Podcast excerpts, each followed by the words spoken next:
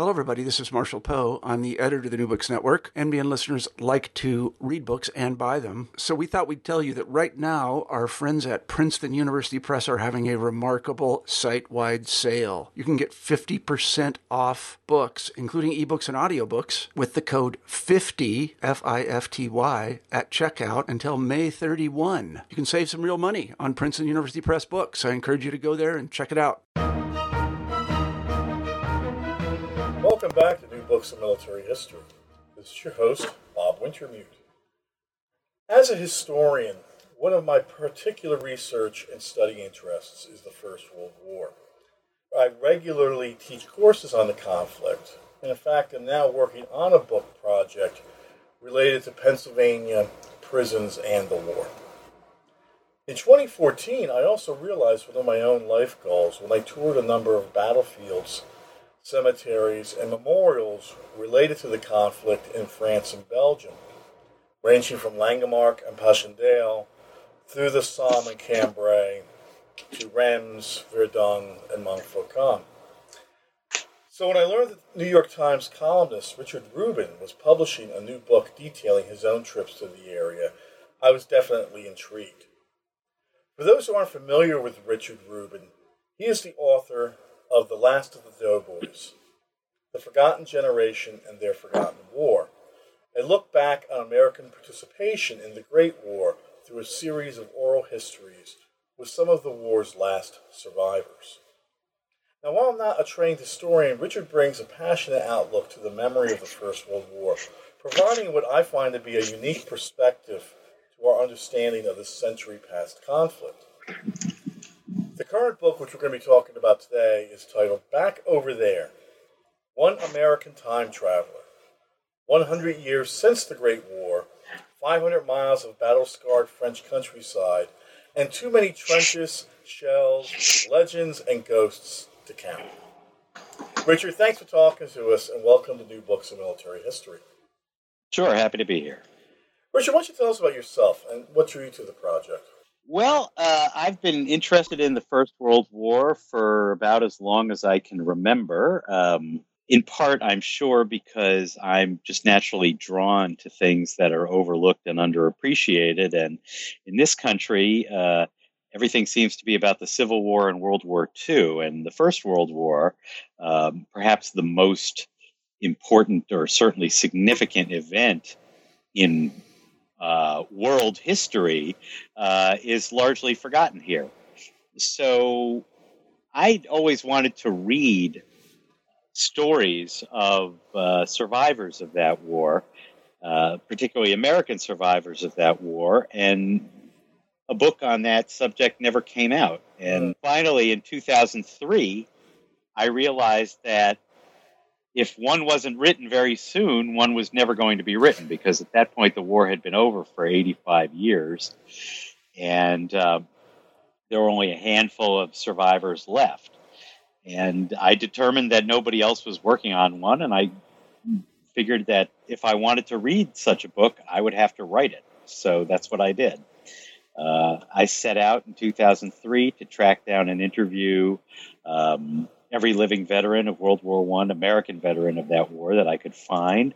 Um, I thought maybe I would find four or five. I ended up finding and interviewing about three dozen men and women. The youngest was 101.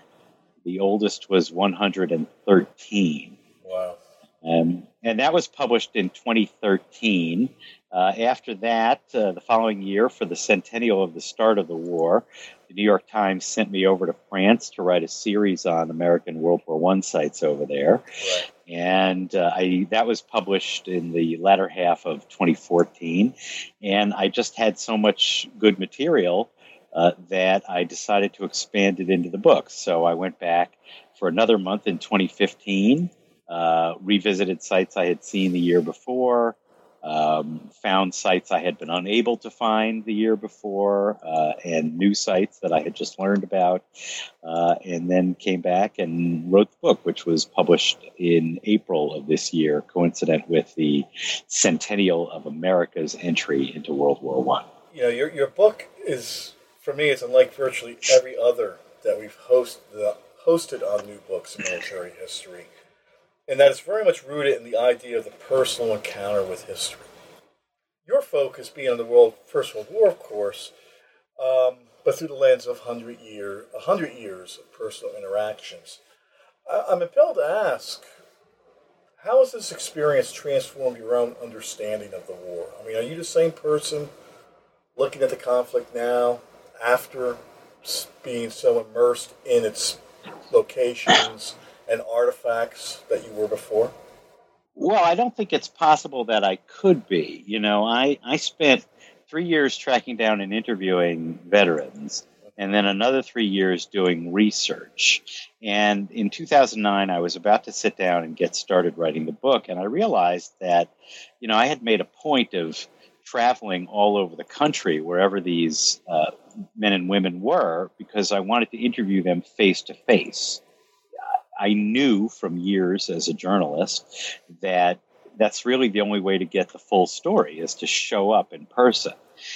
And yet I had never visited these sites that these men and women spoke about uh, at such great length, places where they had seen history made and, in fact, had made history themselves. And so um, I went over there in the summer of 2009 to see some of these places. And it really did transform the way I thought of that war, every bit as much as uh, speaking to actual participants in it transformed my understanding of that war. It, they're they're just you can't really grasp. Um, first of all, the scope of that war without going over there. You know, Americans, we think of battlefields as places like uh, Saratoga and Gettysburg, which are very sort of discrete, compact areas. Um, but you go over, for instance, to Verdun, and the battlefield for Verdun is larger than the Paris metropolitan area. Yeah. It's difficult to, to comprehend. I mean, the, the battlefield uh, of the Meuse-Argonne offensive, uh, the last great battle of World War One, is about half the size of the state of Rhode Island. Uh, these are just not battles that uh, took place on a scale that we recognize uh, in this country. And um, so, you know, that's one thing. Another thing is just sort of seeing what these battle sites look like a hundred years later. Um, it really gives you an appreciation, first of all, of how modern this war was. Uh, you know, all the technology that was brought to bear for the very first time in warfare. I mean, everybody knows that World War One was the first war that saw airplanes and tanks, but I don't think people realize uh, that World War One was also the first war in which electricity played a major role. Uh, you know, at a time when most Americans didn't have electricity in their homes, the Germans electrified absolutely everything they took and everywhere they went, including deep underground tunnels, uh, trenches, bunkers, dugouts, pillboxes, everything. It was all electrified and also all linked by telephone.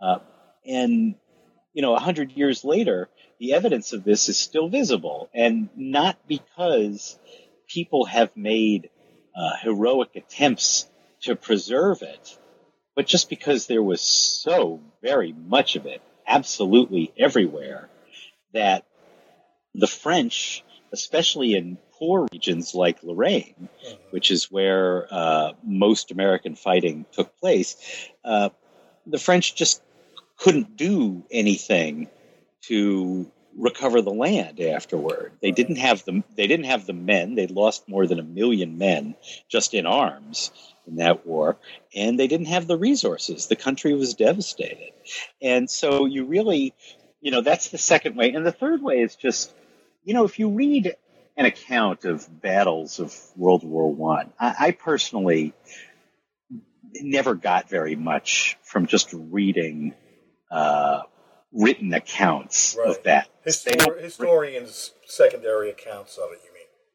Yes, yes. I mean, oh yeah, of course. Certainly, I get a tremendous amount from reading firsthand accounts, but from reading historians, you know, secondhand accounts, I, I've never gotten anything frankly, out of that. But you know, if you read in a book and you uh, you're reading a book, say about the Meuse Argonne, and you read about a ridge called the Côte Dame Marie in the Argonne, okay, and you think, okay, well, the 32nd Division, uh, nicknamed Les Terribles or the Terribles, a National Guard from Michigan and Wisconsin, uh, managed to wrest this ridge from the Germans uh, in a two day fight in October 1918. You think, oh, well, that's good. But then you go there and you see what it looks like. This is a ridge atop uh, a very, very steep hill. Uh, the incline is about 60 degrees, it's very densely wooded. And at the top of this ridge, there are still very deep German trenches machine gun pits all along the edge of the hill. Uh, on the other side of the ridge, just down the slope a little bit, there are massive gun pits for enormous howitzers. And you think these guys had to charge up this 60 degree slope in the face of all of that kind of fire. Reading about it in a book just I don't at least for me it just didn't really give me a sense of the magnitude of that achievement. Right. Um, going there really really gives you a sense of uh, not only what these these two million Americans in arms in France uh, accomplished, but also what they endured. Um, you know, the Argonne is is almost forest primeval. Uh, it's really, really dense, and uh, you know, and it's it's riddled with ridges and uh, ravines, and uh, you know, the Germans uh, over fortified it, but they really didn't have to. I mean, the natural defenses there are just stunning. And uh, I, I just don't feel like you can get a sense of what that's like by reading about it in a book, even really by talking to people who were there about it. Uh, certainly not very, very old men. Uh, you know, the median age of the people I interviewed was 107.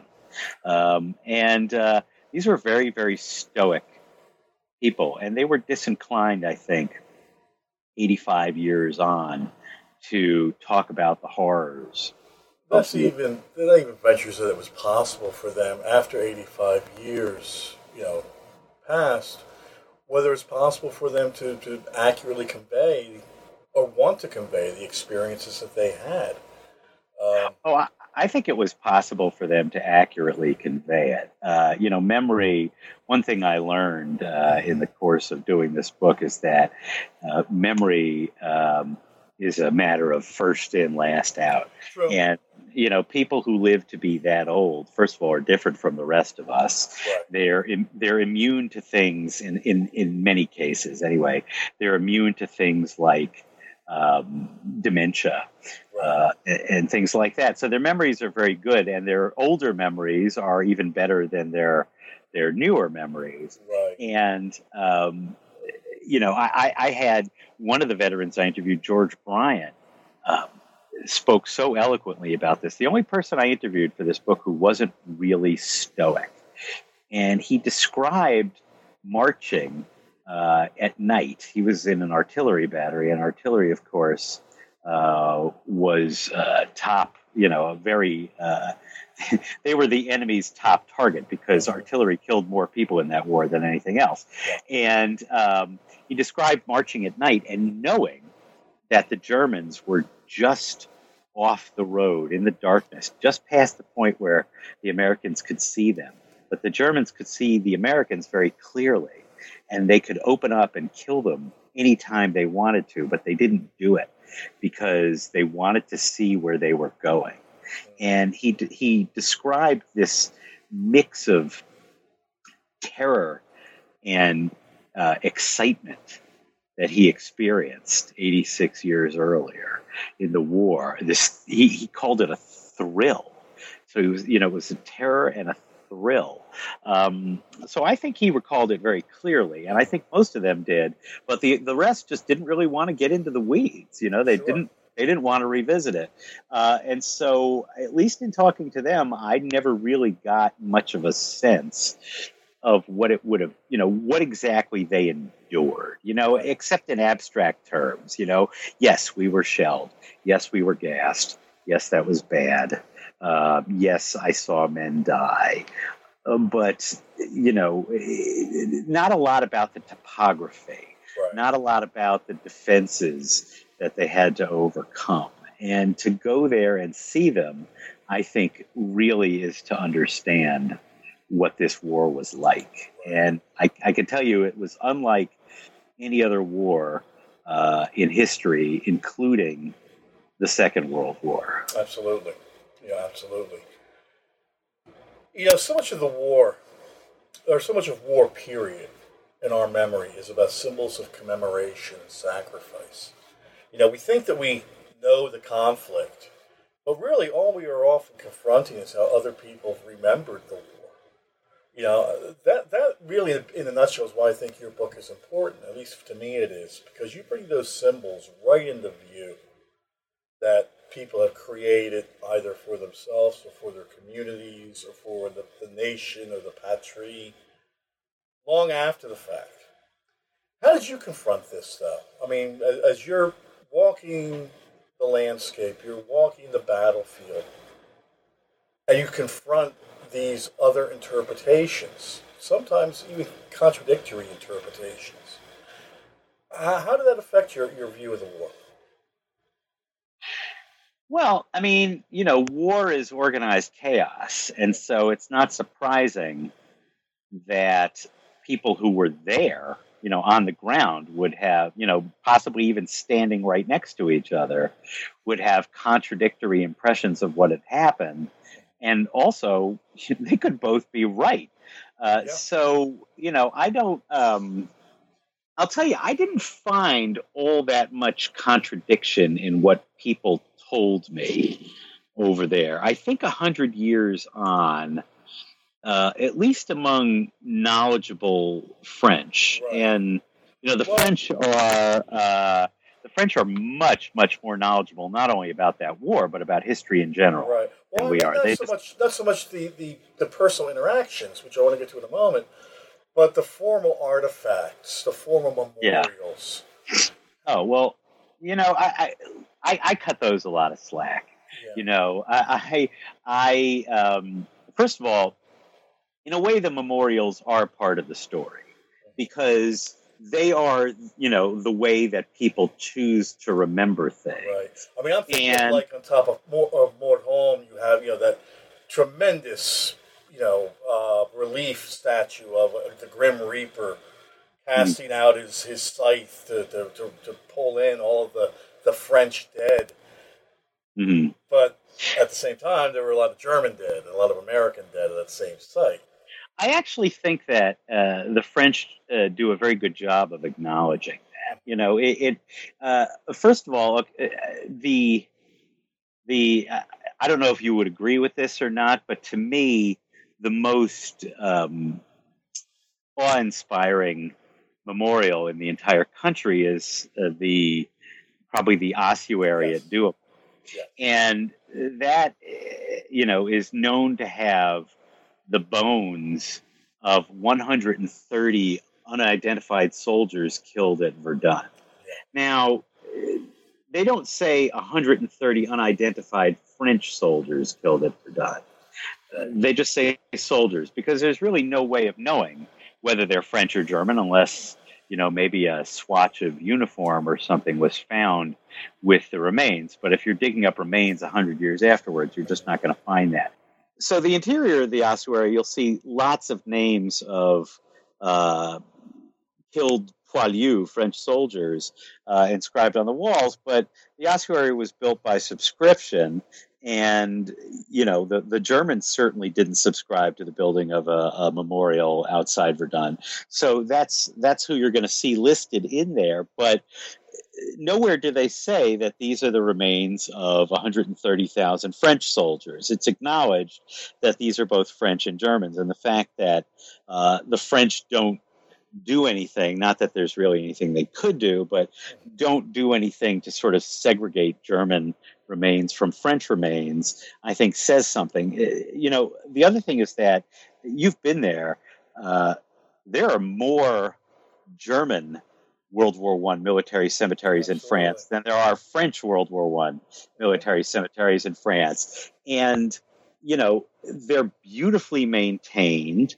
Um, the French don't do anything to keep that from happening, uh, and you know I've met French people walking through these German World War One military cemeteries, and you know it's it's not uh, i'll tell you this i passed a lot of german world war ii uh, military cemeteries in france also and i will not set foot in one right. Um, and nobody can do anything to make me set foot in a german world war ii military cemetery so the fact that i've encountered french people in german world war one military cemeteries i think is an acknowledgement that this you know there was suffering all around Sure. And that, you know, there was a lot of death all around too. And, uh, you know, so, uh, by the way, those German cemeteries to me are really, really fascinating because unlike the French or American cemeteries where this was not allowed,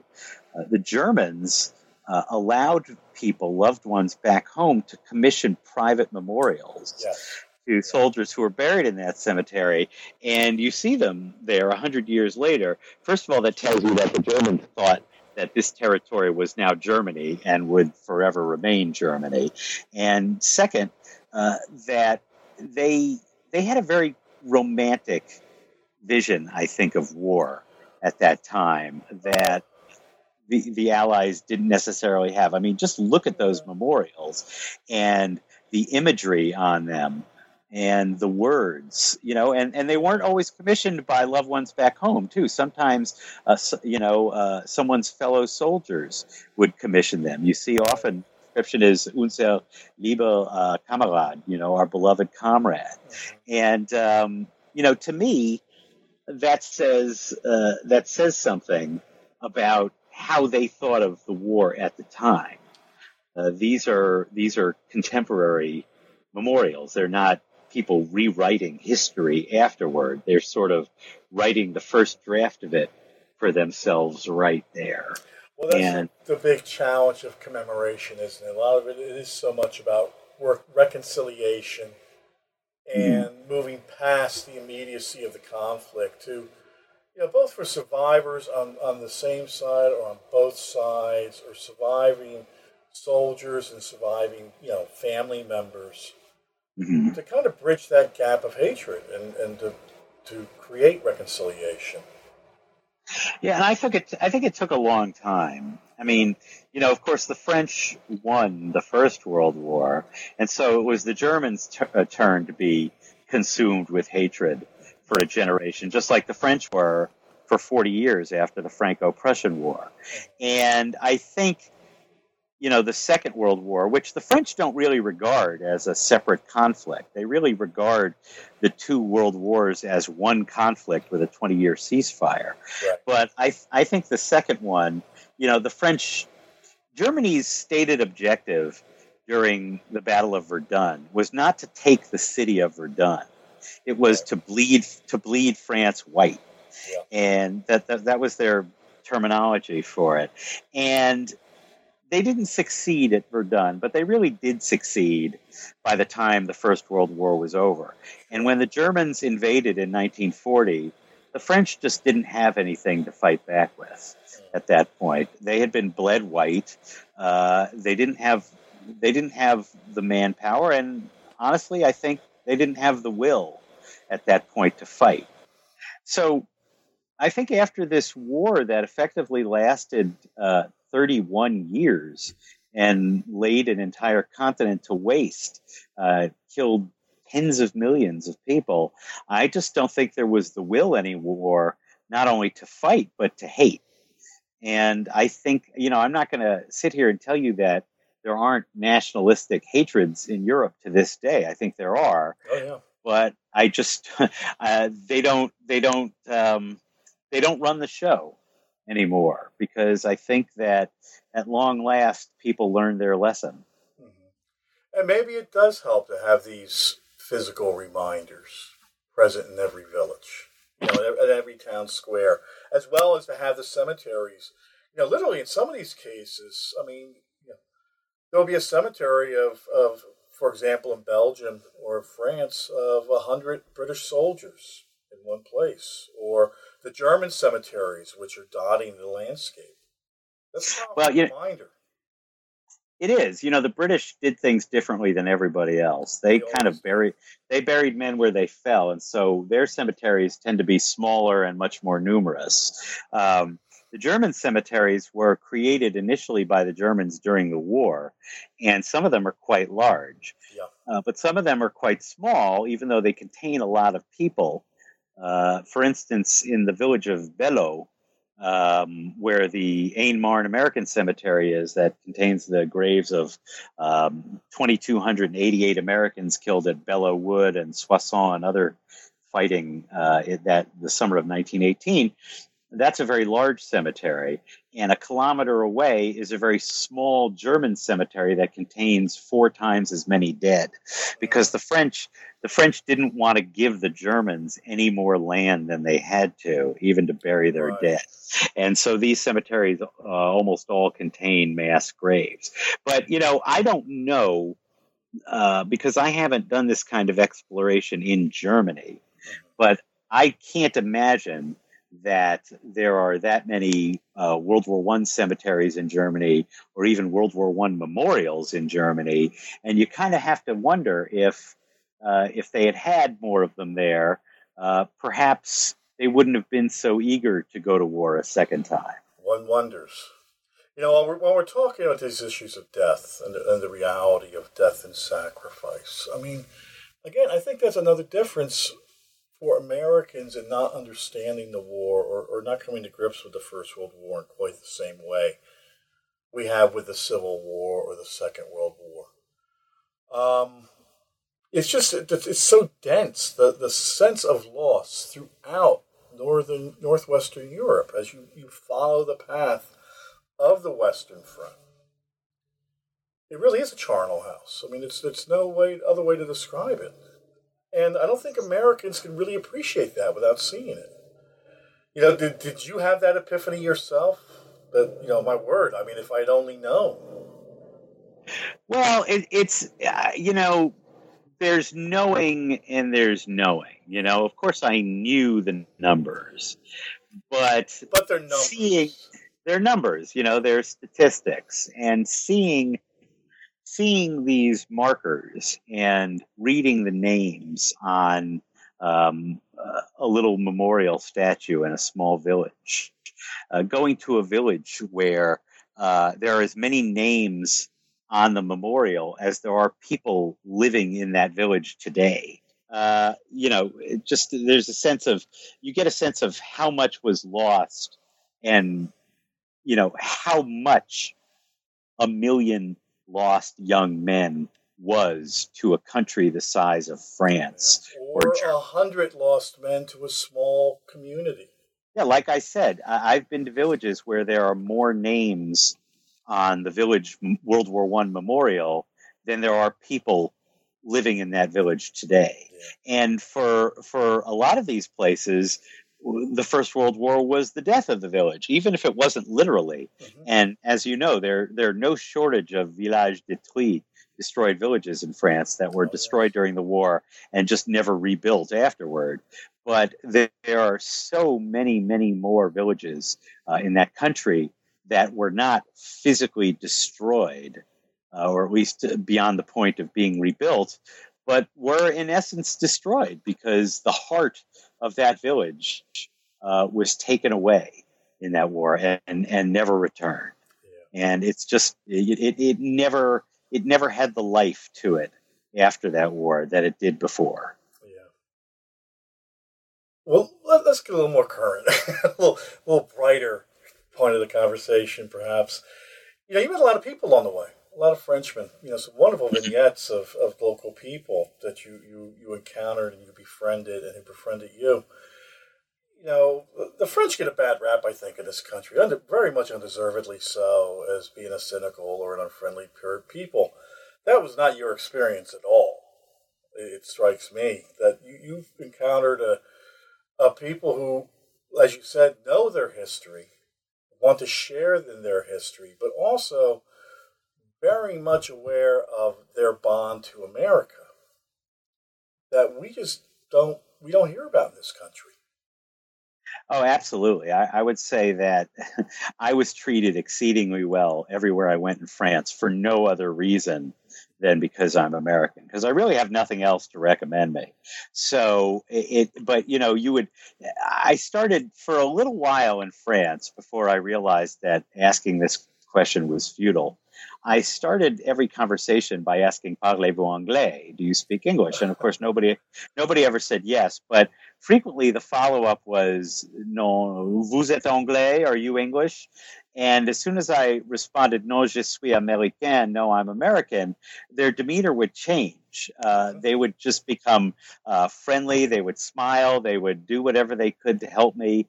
Um, and the French just love Americans.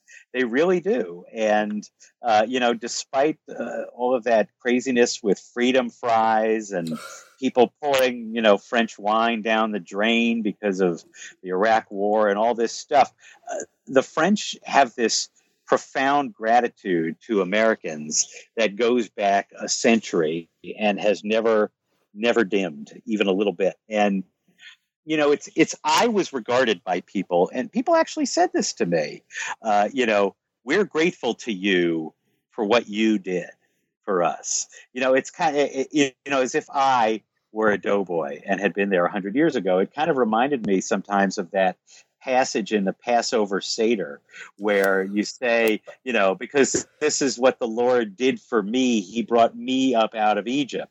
And you know i, I think that a lot of people regarded me as an American, uh, you know, in these places that Americans very rarely visit, as a physical embodiment of that army of two million who sailed across an ocean a hundred years ago yeah. to to fight not for treasure or territory, but solely to restore liberty to another people, them, and, you know, I, I don't think that this can be said enough. Nothing like that had ever happened in all of human history before. And the French, to their credit, refused to forget it, even though we have forgotten it. They refused to forget it. And so, yeah, absolutely. Everywhere I went, I met people who um, did whatever they could to help me, you know, to the point where, you know, one time I, I knocked on somebody's door. I was trying to find a spot that I had actually visited five years earlier, uh, the, the, spot where uh, Quentin Roosevelt's plane crashed. Right. And I, I knocked on uh, a, a, door and asked a fellow um, if he could tell me how to get there. And he started to tell me, well, you need to, I, I think he said something like, drive down this road and look for the spot where the soil changes color a little bit. and, you know, take a then park your car and walk up there and I, he could tell just by the look on my face that this was never going to work so he just grabbed his teenage son and said come on and he hiked for you know they were they were on their way out the door to go to some family get together wow. and he insisted on you know hiking for 15 minutes with me in tow just to show me this spot. And as soon as we got there he shook my hand uh, you know said bon journée and he and his son walked away because they were in a hurry. They you know they had this other thing to do but just because some stranger had knocked on their yeah some strange american had knocked on their door looking for you know the the the site where Quentin Roosevelt's plane crashed on July 14th, 1918, um, you know, almost 100 years earlier, they, you know, they, they interrupted their plans to just walk me there. They didn't know my name. I didn't know their name. To this day, I don't know their name.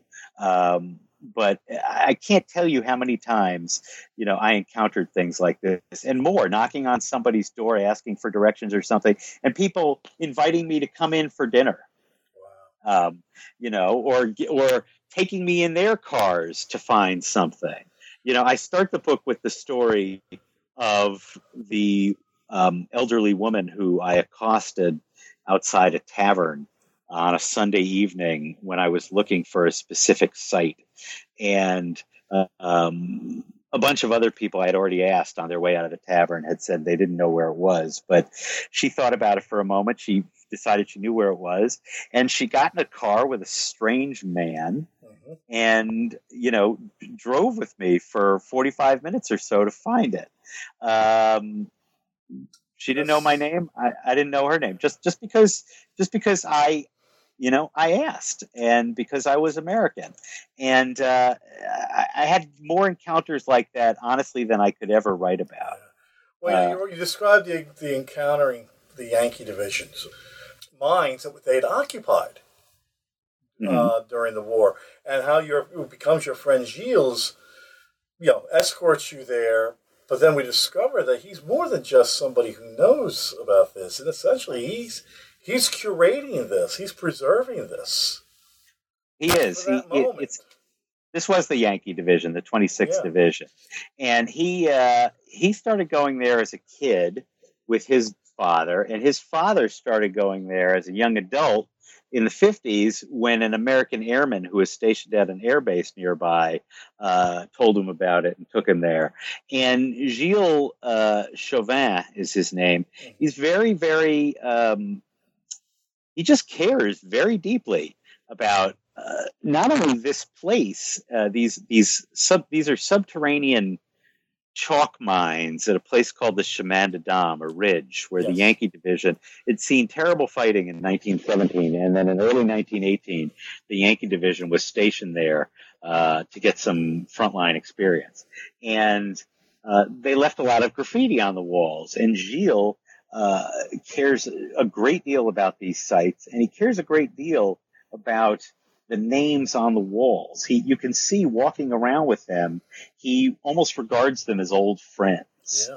And he's done research on some of them, and uh, he he you know this this is really meaningful to him, and he doesn't make uh, a centime off any of this. Right. Uh, and, and, you know he, he does this in his spare time and uh, he just goes down. Sometimes he takes people down who wants to who want to see, and sometimes he just goes down on his own. And there are no short trips into these mines. Oh, uh, certain, they're certain. they're they're labyrinthine and they're not that easy to get to. And you know, every time I went, I spent four or five hours in them. And um, he does it all the time, just for the love of the place and the history, and frankly, the love of the men who came to fight on behalf of his country and, you know, left their names on the wall, quite possibly as their last will and testament. I was going to say, in some cases, this is all that's left of these men. It's, Absolutely, it's that those carvings and and reliefs that they, they cut out of the chalk. absolutely, and you know, I think that um, I know somebody who, uh, an American, who has a very proprietary feeling about this place. And he's gone down and visited a lot of times. And he, um, he asked me once not to write about them. He feels that doing so would, um, you know, expose them to vandalism. And they have been vandalized. People have gone in with chainsaws and cut out, some of the beautiful artwork that, uh, you know, uh, soldiers carved in these places. And it's a terrible thing, a very sad thing to see. I don't know what kind of person would do that. But um, he told me, he asked me not to write about it for the New York Times. But I went down one day and spent about five hours in one of these mines and really felt like I'd gotten to know these long dead men just a little bit. And I felt that they wanted future generations to see this graffiti. They wanted, they wanted us to know that dead though they may be now, they were once very much alive and they were real people and they were scared. Uh, you know, they went off to war and they didn't let people know it necessarily, certainly not the folks back home but they were afraid. They knew what they were getting themselves into and they didn't want to be forgotten. And all they had to ensure perhaps that they wouldn't be forgotten was a little section of chalk war and a wall in an underground mine. And I felt that I felt I had an obligation to these guys to write about this place and to encourage people to go see it. And so I did. And I can tell you that that person has never spoken a word to me since. Wow. Uh, so, you know, but I don't have any regrets at all. A lot of people, I wrote about it in the first piece I did for the Times, and then I devoted an entire chapter uh, to it and back over there. And a lot of people have gotten in touch with me and, eh, you know, asked if they could uh, get in touch with Gilles and go, uh, go over there and see them. And Gilles gave me permission to publish his email address in the New York Times and to give it out to anybody who wants it. And um, uh, he's met a lot of people that way, and a lot of people have gotten to see uh, this important site that way. So I feel good about it. You know, one thing that amazes me that you describe is the extent to which so many Frenchmen, French women, continue to venerate the United States Marine Corps. You know, and again, we never hear of that here, of the extent to which, you know, that the, so many French people have have adopted the symbolism and the ideal and the identity of the Marines into their mm-hmm. history. And of course, you know, for Americans, we think about Iwo Jima, we think about the South Pacific mm-hmm. or the Central Pacific. But here, there's a totally different legacy of, of what the Marines are. Yeah, I met I met um, I met a group of men outside the gates of the Aisne Marne American Cemetery. That's right by Belleau Wood. Um, right after the annual Memorial Day ceremony there. Now, the Memorial Day ceremony, there are Memorial Day ceremonies held at every American cemetery, uh, I believe, in Europe. Certainly, every World War One cemetery. Um, the one at Aisne is by far the biggest. Uh, that I know of. Possibly Normandy is bigger, but certainly by far the biggest at the World War One cemeteries.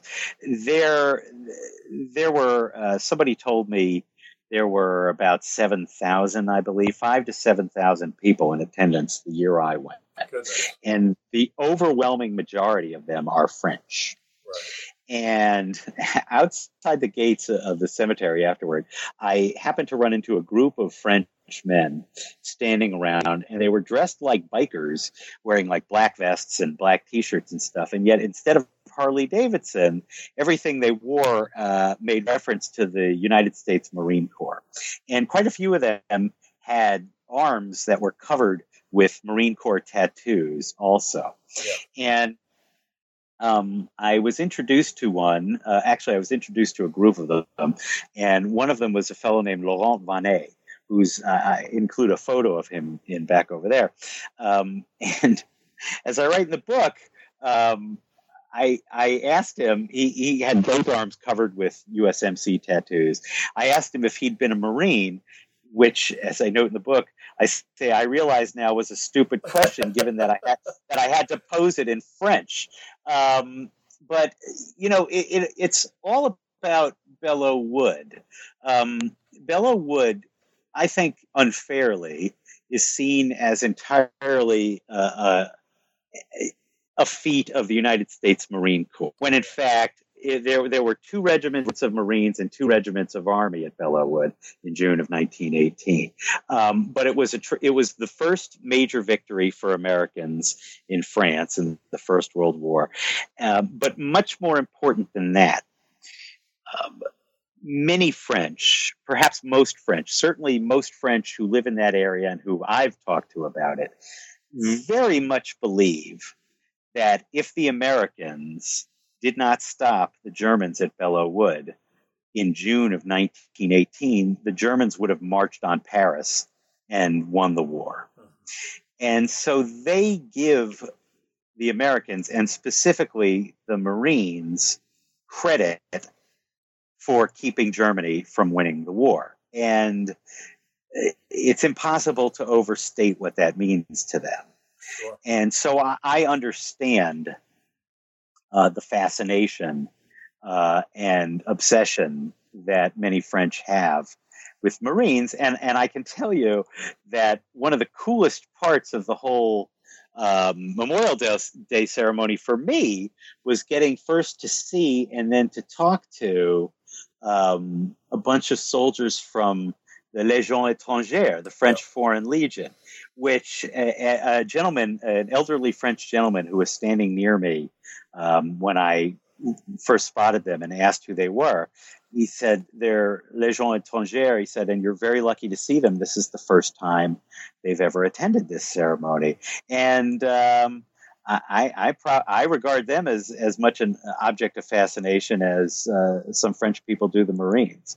You know, there are just certain certain orders that are surrounded by legend. You know, and some of it's their own is, is their own doing, uh, and some of it is um, other people projecting onto them. But uh, it's uh, it, it's it's really neat to see. It's uh, it's neat to be a part of. And I'm not a Marine, but uh, I you know I'm I, it always seeing seeing French people decked out with USMC uh, patches on their shirts and vests and US, uh, USMC tattoos on their arms always makes me very proud to be American.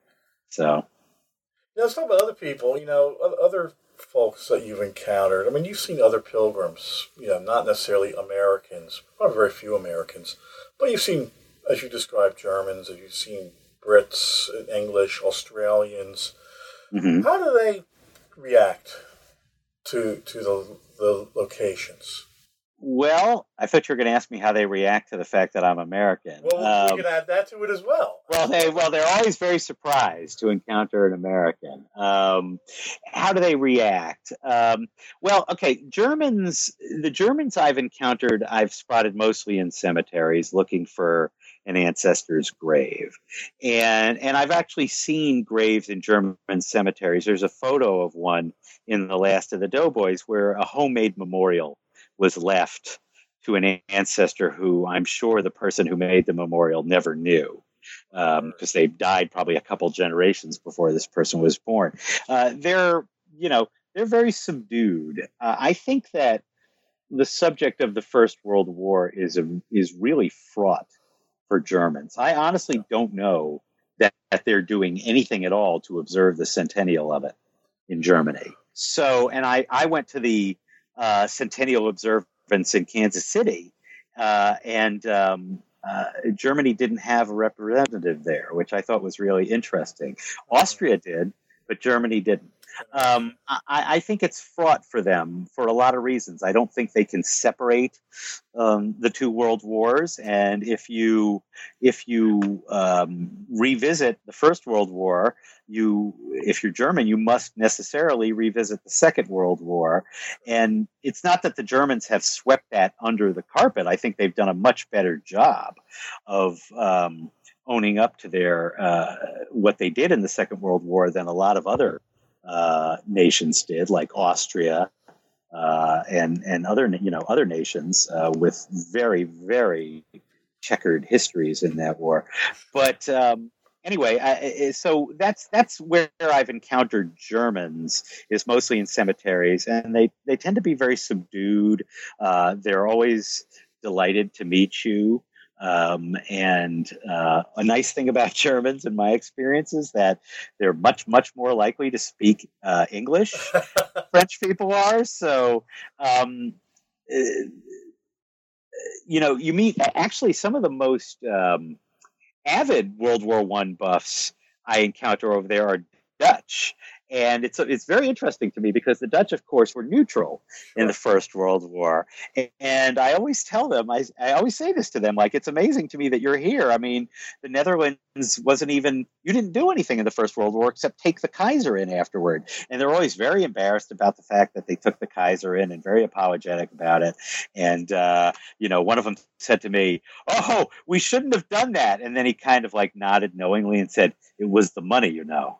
Um, and uh, the Brits and Australians and New well, first of all, anywhere you encounter uh, Australians in the field, uh, you're going to have a good time. I mean, they're just like they're just like the the you know the the halest fellows well met in the world. Uh, they're you know they just have a good time everywhere they go, and um, they're raucous. They're not irreverent. They certainly give history its due, and they're respectful. But goodness, they're having a really good time. Um, and I think the same, although I didn't meet very many, the same is true for New Zealanders. The Brits, um, you know, in certain in certain areas of France, particularly the Somme, uh, eh, you know, for much of the year, you're more likely to hear English spoken than French because uh, yeah. it seems that British tourists outnumber the locals. And school um, groups. Oh, when we were at, I was at Thiepval Gate, it was a pouring rain, or the, the Thiepval Monument pouring rain. Yeah. And there were busloads of British school kids. And they were just like any any teenager at any site in the United States. They were yeah. there. It was a school trip. Let's move on. And it was just mm. it was in a way sad, but also yeah, kind of expected. Yeah, yeah. It, it, you know, I I um I I saw school sort of interact with them, but I did end up interacting with a lot of sort of British tour groups. I mean, you can't really avoid them. If you're out walking around somewhere uh, and, um, uh, you know, in, anywhere that anything happened during the Somme, you're never very far from a British tour group. And oftentimes I would kind of sort of latch on to them just to uh, uh, take advantage of the uh, tour guide's expertise because I, I know much less about that part of the war than I do about the American parts of the sure. war. Sure. And uh, you know, sometimes I would get kind of the stink eye, and uh, some, some, sometimes, as I describe in the book, uh, I would be kind of taken in like a stray kitten, you know, uh, for a mother cat who's nursing uh, her own litter, you know, and has a spare a spare uh, uh, teat, you know, I would be sort of welcomed in and this and that. But they're um, they're quite obsessive, and um, they, you know, the British. I tell people often, the British think that. Uh, they fought both sides of World War One and both won and, and lost the war. Yeah. And uh, uh, you know they, they they think that they were the First World War, and um, you meet them in the field, and that's all they know about the First World War, by and large, is what Britain did and where Britain was. I remember once I was um, having dinner at this uh, outdoor cafe in in a pretty town called Sainte-Menehould, which is in the in the Argonne. And I heard a couple walking by, a British couple walking by, speaking English. And you know, you almost never hear English in that part of France. So you know, I introduced myself, and, and uh, um, they uh, asked me what I was doing there. They said they were on their way to Germany, and uh, asked me what I was doing there. And I said I was visiting the Western Front. And they said, "Oh, we just came from there." And I said, "Where?" And they said, "Oh, you know, the Somme." And they thought the Somme was the Western Front. And this is a very typical attitude, I think, among British, uh, you know, uh, among the British. And um, uh, so, but they're, you know, they're not as blithe necessarily as the Australians, uh, but they are quite obsessive. And I, I met people who came back you know, to the same place and stayed in the same inn every year, visited the same sites every year, met up with the same people, also from Britain, every year, back home in Britain. They live a few miles apart. They never see each other at home. They only see each other once a year at the Somme. Uh, so, you know, it, it uh, uh, to say that they take this stuff seriously is a grave understatement. Yeah. Well, I, I was going to say when I was in and around the, um, we stayed in Amiens when I was there, in and around Amiens, and then you go into the Somme battle mm-hmm. sites and the cemeteries there. You see a lot more evidence of British family members coming back and making a heartfelt pilgrimage, mm-hmm. where they'll leave photos of the deceased's uh, grandchildren or you know extended family uh, or they'll lead the, the scrapbooks that they've collected about their, mm-hmm. their forebear. That you just, you don't see obviously at Montfaucon sur Roman or the Aisne Marne Cemetery because very few Americans do go over. no. Um, but you do, but you do see that in German cemeteries. Yeah. Um, I, I have seen it in German cemeteries, not perhaps as much as as at the British cemeteries, but you do. Oh, you see you see it at German cemeteries, perhaps not to the extent of British cemeteries, and you do see it sometimes at French cemeteries also. Um, and you also see it uh, in France on um, village and town memorials. Yeah. Sometimes people people will attach a little plaque with a photo, ah, mon papa regretté, or something like that, my dear departed father, and there'll be a photo of them. You also see it, actually, one of the most moving things uh, I visited is uh, we talked a little bit about the Douaumont ossuary. Uh, there are quite a few ossuaries in France. Um, I don't know if it's very French or not. You don't see that many of them in the United States, and frankly, I'm glad because I think I find ossuaries kind of eerie um, repositories of, of bones. But there's one in a section of the Argonne called Haute Chevauchée. So it was built by subscription also, and inside in the crypt, uh, the crypt, the walls of the crypt are just covered with plaques uh, that people who built this ossuary by subscription affixed to the walls, um, almost all of which feature photographs of the departed, either in u- uh, uniform or in civilian clothes. And you know, it seems a strange thing to say, but that really, really does a great deal, I think, to humanize these people, just seeing a photo of them, because you look at them and invariably you'll find somebody who looks like a little bit like somebody you know. Yeah. Or somebody you knew, or somebody you could have known. You know, when when we go to a, a portrait gallery full of paintings from the 18th century, we we we at least I look at them. I often think, um, God, people don't look like that anymore. But people in these old photographs, they do look like us. Maybe they have facial hair that we won't, we wouldn't wear, but they look like us.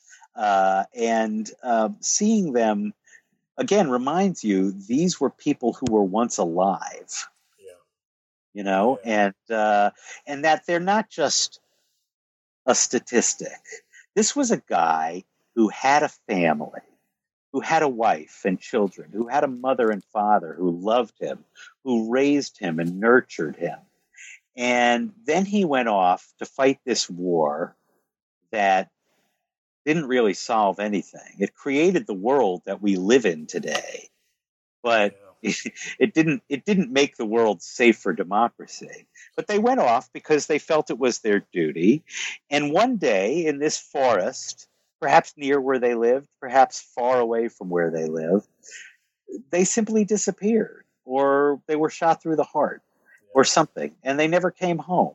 And all that the people back at home had left of them was this photograph that they affixed to this little plaque and stuck on this wall. You know, the, the other thing about that ossuary that really hit me hard, and I don't know why it should have, I should have known better, I guess, but gosh, there were a lot of plaques in there for men who were killed right around Christmas and New Year's. Oh. You know, and, um, you know, uh, it, it just like, it's never a good time to die, but you just think, oof, that just uh, rubbing salt into the wound, you know?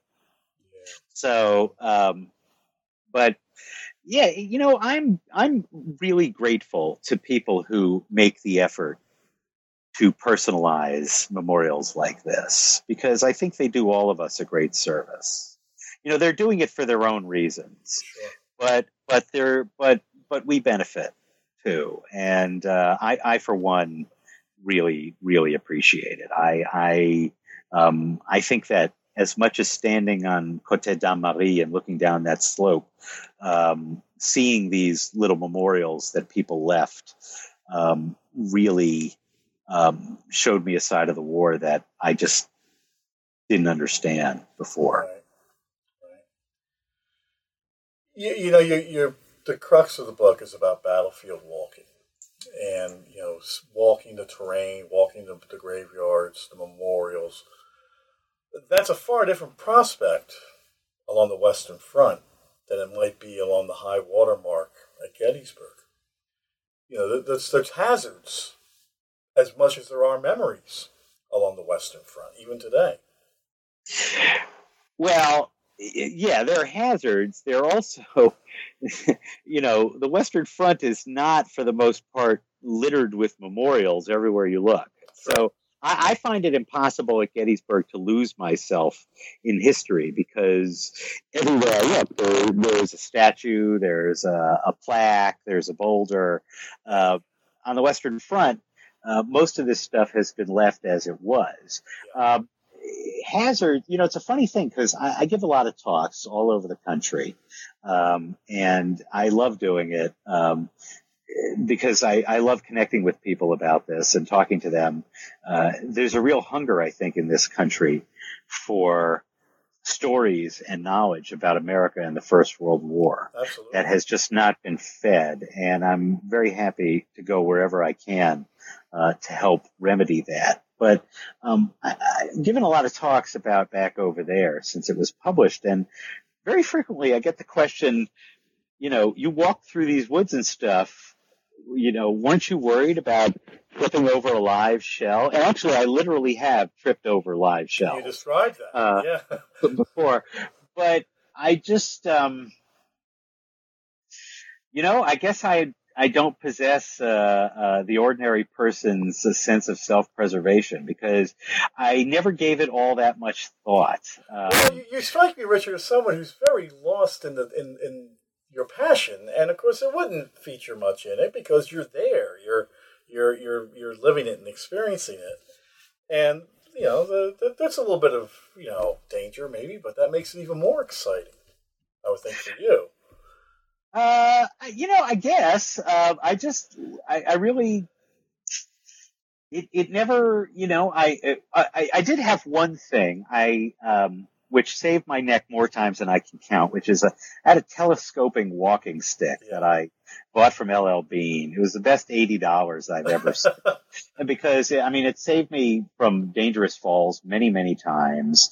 Um, but it also, was a very low tech mine detector. You know, you kind of, if you see something that looks like it might be a little suspicious, you can at least put six or, or eight feet in between you and it and poke it a little bit. And maybe you won't die. Maybe you'll only be maimed or something like that. I mean, I think you're much, I think you're at much greater danger of getting tetanus uh, than you are of blowing up. Although, of course, there are shells absolutely everywhere. Yeah. Um, you know, one of my one of my favorite statistics uh, in in all of history, and one that's that it sounds like an urban legend, but it's absolutely true. I've researched this. More shells were fired during the First World War that did not explode than were fired in all of World War II. Period. Yeah. The total number of shells that were fired in World War II. I mean, they literally are plowed up every day. And you do see there are stories all the time in France about farmers or kids or somebody being gravely wounded, even killed by unexploded yes. World War One ordnance. But you know, you, you, I at least have found that I just have to take kind of a fatalistic, you know, view. Lawrence Moffett, one of the veterans I interviewed uh, for the Last of the Doughboys, you know, said uh, that he wasn't really worried about getting killed because, first of all, he thought if he was killed, that was everybody else's problem. He wouldn't know it. Uh, and second of all, he said very shortly, you know, after being introduced to combat, he developed this attitude of, well, if I get it, I get it. I do, if I don't, I don't. Uh, and there's nothing I can do about it. And I guess that's kind of the way that I'm now. Of course, I was never in the kind of danger that he was in. Oh no. But but you know, there's stuff out there that can hurt you, and um, you know, I, I be smart, look at the ground, but but uh, I never let it keep me from going anywhere. The only thing I ever let keep me from going someplace I wanted to go was once I was going to go into a tunnel. Every time I found it, the entrance to a tunnel that wasn't sealed off, I went into it. But one, one time. You're, you're one, right after my own heart, Richard. I'll tell you. it's there. I, wait, who wouldn't? Uh, but uh, I mean, unless you're claustrophobic or something. But one time, I was about to do this, and Dave Bedford, the superintendent of the Argonne American Cemetery, said I wouldn't do that. Um, I believe there's a family of badgers down in there, and they wouldn't take too kindly to an unannounced visitor. Yeah. So that was the only the only time I I ever you know decided not to not to go explore something I wanted to explore. Yeah, I I, I, I strayed perhaps a bit too far from the path in the area around Fort Vaux when we were when we were done, and I got a scolding for that from my partner but we'll, we'll leave that for another day. it, it, it, well, see, that's why I that's why I did all this traveling alone, or either alone or in the company of French people who knew much more about the area than I did. Mm. When I was with them, I never gave it a second thought. You know, I just, yeah. you know, I thought perhaps incorrectly, but I thought, eh, he knows what he's doing. Uh, so, okay.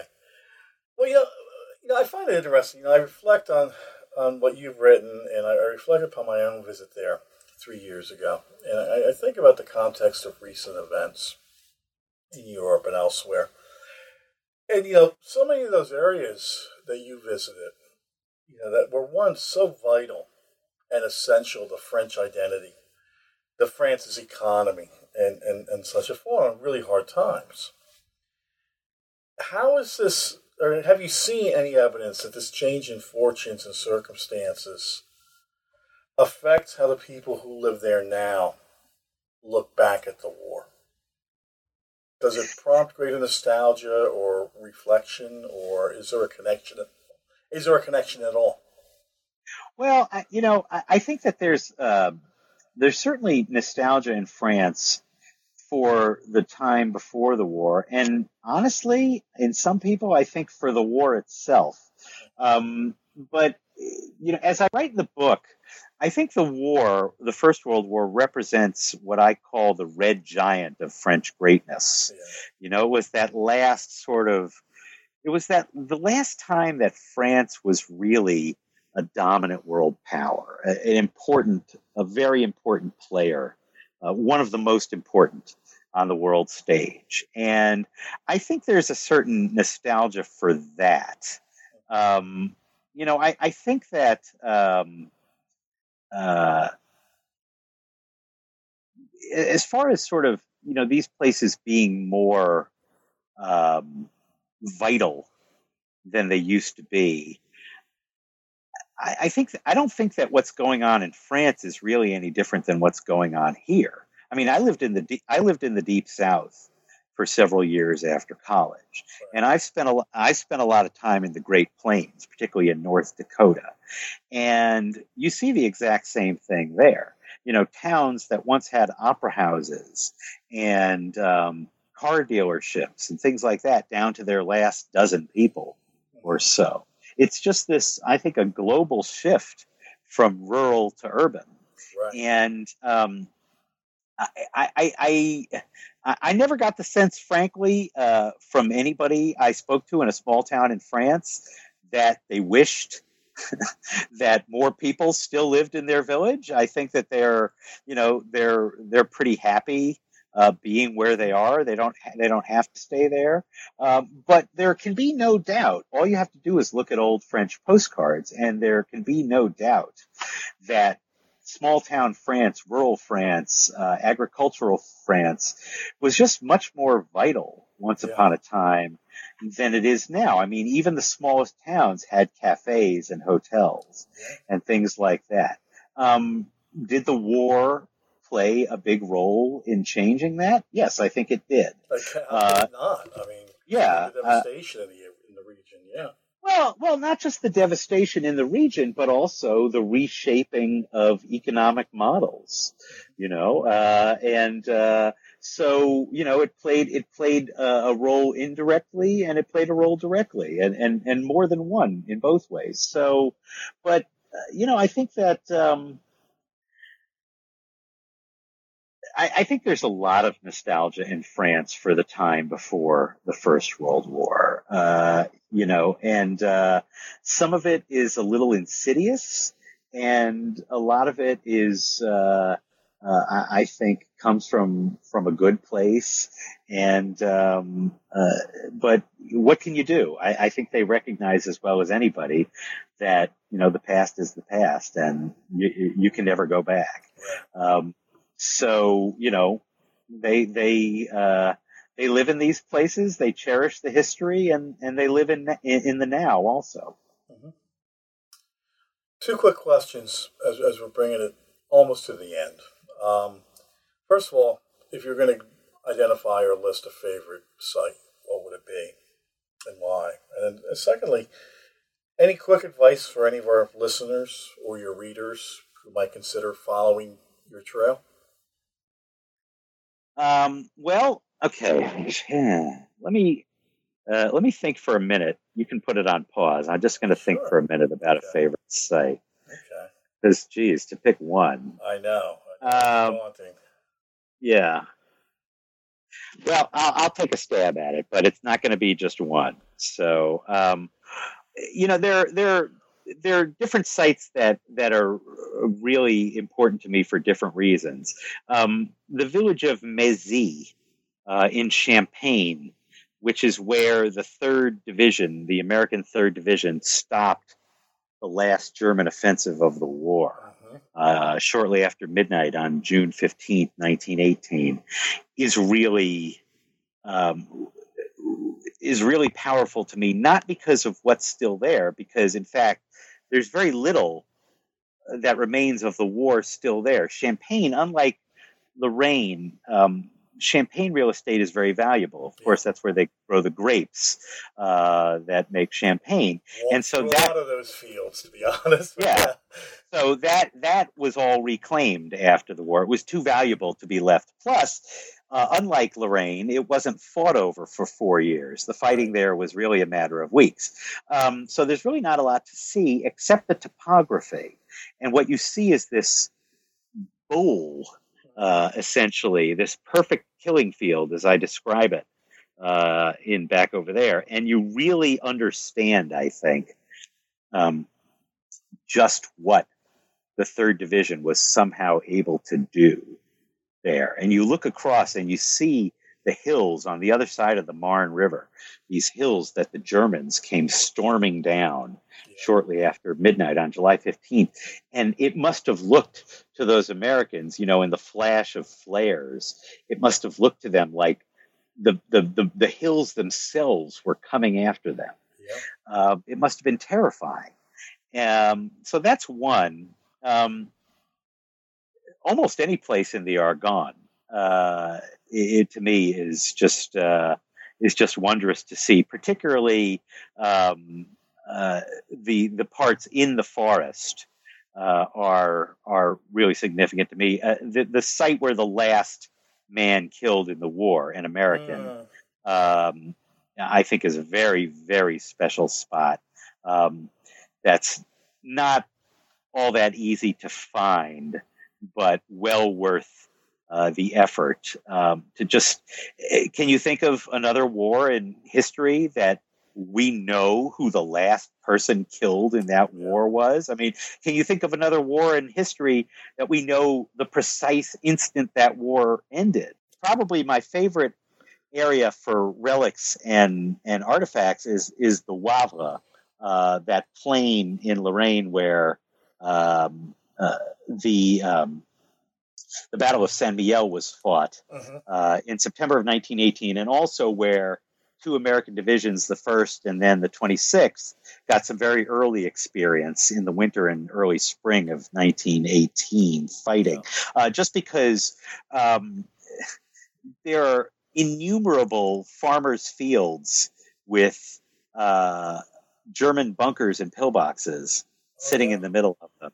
And I mean, anytime you're driving out there and you see a field that has a clump of brush in the middle of it, you know why that you know why that's there. Uh, there's no other reason. And again, it's not like the farmers preserve this as a memorial; they just can't do anything with it. Well, I, uh, remember, I, would, I remember driving back from uh, Montfaucon and, and the Meuse-Argonne back to Reims, where we were staying, and so many fields mm-hmm. with the bunkers that were still there. They're very, very visible. They clearly were being used now as sheds by the farmers. So the use for them, really. Yeah. Oh yeah. The the, the French, uh, you know, uh, recycled everything they could from that war. They tore up every every yard of narrow gauge rail track the Germans laid to rebuild their fence posts. Uh, they took they took whatever they could off German bunkers to rebuild their own homes. Uh, but there just was you know there was just too much of it and too much of it that couldn't be destroyed. Uh, I think the big discovery of my last trip to France in 2015 was um, an, an eastern area uh, during the war, it would have sat right on the border with Germany, Oh, uh, right. called the, the Sommerviller sector. It's in easternmost Lorraine and Alsace. And it was there that uh, the first American shot of the war was fired in the fall of 1917. And it was there that the first three American doughboys were killed um, about 10 days later. And um, uh, you know, you've got beautiful, fascinating terrain, the Vosges Mountains, uh, and um, it's not what you think of when you think of World War One. You know, you think of sort of flat, mud-soaked uh, trenches and things like that. This is hilly. Uh, it's beautiful, and also it was a very significant battleground in the first battle of World War One, which Right. was known as the, the Battle of the Frontiers, which today is almost entirely forgotten, but um, was tremendously significant and terribly, terribly deadly. The, Yeah. the bloodiest, the bloodiest day in French military history took place there in August of 1914. A single day, 27,000 French soldiers were killed. Um, and that's an area that not only do very few Americans visit, but very few Americans even know exists. Yeah. And I, it, I would recommend anybody go there. So, what I would recommend to people, first of all, um, very frequently uh, during the Q and A sessions after I speak, somebody will ask me if there are American tour companies that lead tours of these areas, and I say, no, I'm afraid not. And then somebody else will say, well, why don't you do it? and um, I, I used to answer that I was temperamentally unsuited to doing this kind of work, but people were so pers- persistent that I reached out to a friend of mine who's a professional tour guide uh, and a PhD in modern European history, and we may be putting together a tour for next spring. Uh, if anybody wants uh, more information on that, my email address is Richard Rubin Writer. Uh, and that's Rubin is R-U-B-I-N. So Richard Rubin Writer, all one word at gmail.com, or you can go to my website, richardrubinonline.com or find me on Facebook and let me know if you'd be interested in that. Um, but I would say that you need to be prepared for a different kind of tourism experience. This is, um, uh, this is, in a way, it's do-it-yourself history. You know that you're you're not going to be able to see anything meaningful really from the comfortable seat of an air-conditioned tour bus. Uh, you're going to have to bushwhack. Yeah. You're going to have to walk through woods. Uh, you're going to have to walk out into fields. Now, in France, there's something known as droit du passage, uh, the right of passage, which means basically there is no trespassing. You can cut through anybody's property. But, you know, be considerate. Don't trample a farmer's crops. Um, you know, but you can walk out there and chances are if the farmer spots you doing it, he'll come out, he'll ask you what you're doing, and he probably knows much more about the local history than you do and will be happy to share it with you. Um, it helps a lot to know even a little bit of French. I mean, my French is pretty bad. I tell people I speak French like a toddler, but, um, but the French, you know, people think the French are, are, you know, will make fun of you if your French isn't perfect. That is so untrue. Um, the French only care that you're trying. If you go 5% of the way, they'll go 95% of the way. Um, they'll do anything for you. Just try to make yourself understood in French. Don't assume that they're going to speak English. Um, don't expect to find big American style hotels uh, in Oh. these places. Uh, whenever I travel, I stay in bed and breakfasts. Uh, for one thing, they're cheaper than hotels. You get a good breakfast, and the rooms are bigger than they are in European hotels. And also, um, you meet really interesting and knowledgeable people. And I found I connected with a lot of people and places that I wouldn't have otherwise because of folks I met uh, at bed and breakfasts. Um, there are hotels. You can certainly stay at those if you want to, but uh, the rooms are going to be small. They're not usually air conditioned. Um, and it can get quite hot in France in Oh, June, yes. July, August. Uh, and um, that's the first thing I always did when I got to France for a month was I went to E.Leclerc and I bought a fan. And I just took it with me everywhere. And then when I left, I, I abandoned the fan. I left it at the last place I stayed because I'm not going to schlep home a, a fan that has a European plug on it. Uh, but it was well, wo- it was well worth the 20 euros or whatever that I spent on it. Um, and you know, just be open. I mean, the people over there will will do anything for you if you're respectful and um, and you're friendly and you try to speak a little French with them. Uh, they absolutely they'll be delighted to meet you. They like Americans. They don't see very very uh, very many Americans, and you know they'll talk to you about Game of Thrones until they're blue in the face, and um, you know they love American culture. They love American products. Uh, you know, don't uh, don't be defensive. Um, you know, don't go over determined to uh, be you know the ugly American and thrust your Americanness in their face, but don't hide your Americanness either. They're fascinated by it and uh, they appreciate it.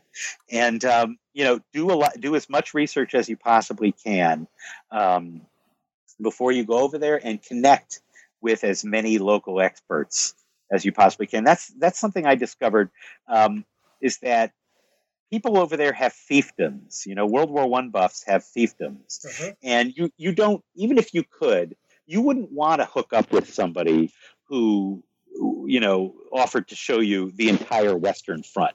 Because their knowledge might be broad but it's not very deep. Right. and you want to be with somebody whose knowledge is really deep. Because those are people who know the really interesting stories the human stories about what happened here or there. And those are the people you want to get to know. Um, i didn't go to too many museums. Um, there's a very fine one in um, the city of Meaux, M E A U X, which is Mhm. about 20, 25 miles outside Paris. Right. Um, Well, but there's, honest, there's also the Historial in Péronne, which is actually a relatively new museum, I think. no, Meaux is actually newer, and Okay. Meaux, Meaux is um, Meaux is essentially one man's enormous collection. But what a collection! Yeah. definitely worth seeing.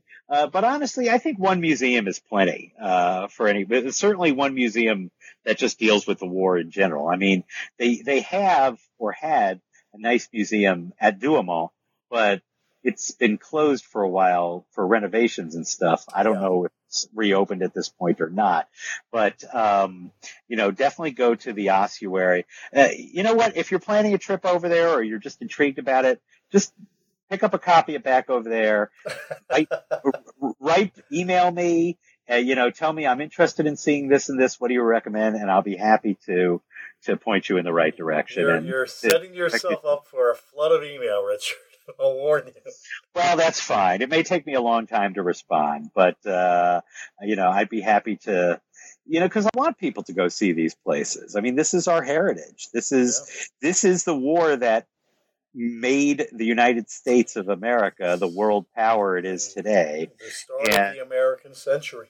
Yes, and um, you know it's it's it's kind of a shame that we've forgotten it, but um, it doesn't have to be that way. And there are lots and lots of people over there who are only too happy to teach you what you've forgotten about American history, and and you know to do it in the nicest possible way. So you know, go. I can't recommend it enough. Two last questions.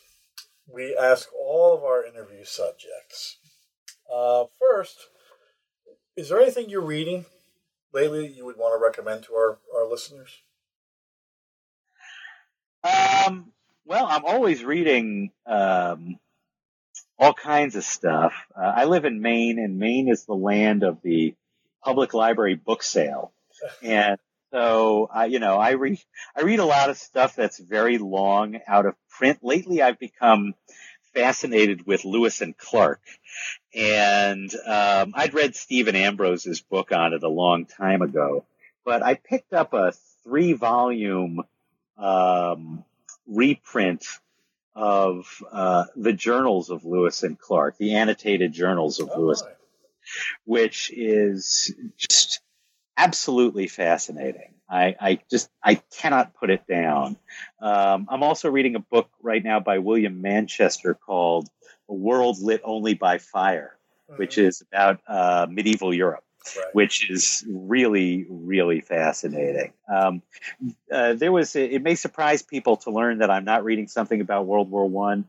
I. I often am uh, reading something about World War One, but uh, um, you know, I'm I'm I'm fascinated in in many different eras of sometimes, history, both American and world. Sometimes you just need a break. yeah, but I would recommend to anybody who's interested in reading about World War One to look up old books that are out of print uh, that were written during the war um, by either um, uh, men who were fighting the war or by uh, newspaper correspondence. It was the golden age of Amer- American print journalism, and uh, some some newspaper journalists were superstars, and boy, could they write! Oh, yeah. And um, there's a book by the journalist Floyd Gibbons, and they thought we wouldn't fight, which deals with uh, Belleau Wood. Um, mm-hmm. Can't recommend it highly enough. Um, the bibliographies of both The Last of the Doughboys and um, uh, um, back over there are filled uh, with with books that I cannot recommend highly enough. Uh, but uh, right now, I'm reading about Lewis and Clark in medieval Europe. Okay, okay. And then our final question: What's next? This isn't well, your last project, clearly. No, it's definitely not my last project, but it is, at least for a good while, my last project on World War One or war in general.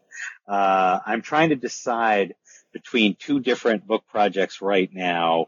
Both have historical components, but neither is purely history and neither has anything to do with war. Uh, and both are American. So, um, but I also do a lot of um, travel writing uh, for the New York Times, and that keeps me pretty busy. So you can look for my stuff there. I write for magazines. So I like to, I like to mix it up between short pieces and longer pieces. Uh, and, um, so, but I'm planning to start on a new book project probably in the fall. Great. Great. Richard, I want to thank you for taking the time to speak to us. This was, was a fascinating conversation it's been it's been my pleasure. And again, I, I you know, people are welcome to email me at richardrubinwriter at gmail.com. Uh, I love hearing from people. Um, and uh, even if it's just to write to tell me something I got wrong, uh, it may take may take me a little longer to respond to one of those emails. I have to word that one just right. Uh, but uh, um, uh, and uh, if anybody would be interested in having me come speak in their community, uh, I'm always happy to do that. Uh, just let me know. That's great. You'll, you'll certainly get some inquiries. And for New Books in Military History, this is your host, Bob Wintermute. Thank you all for listening.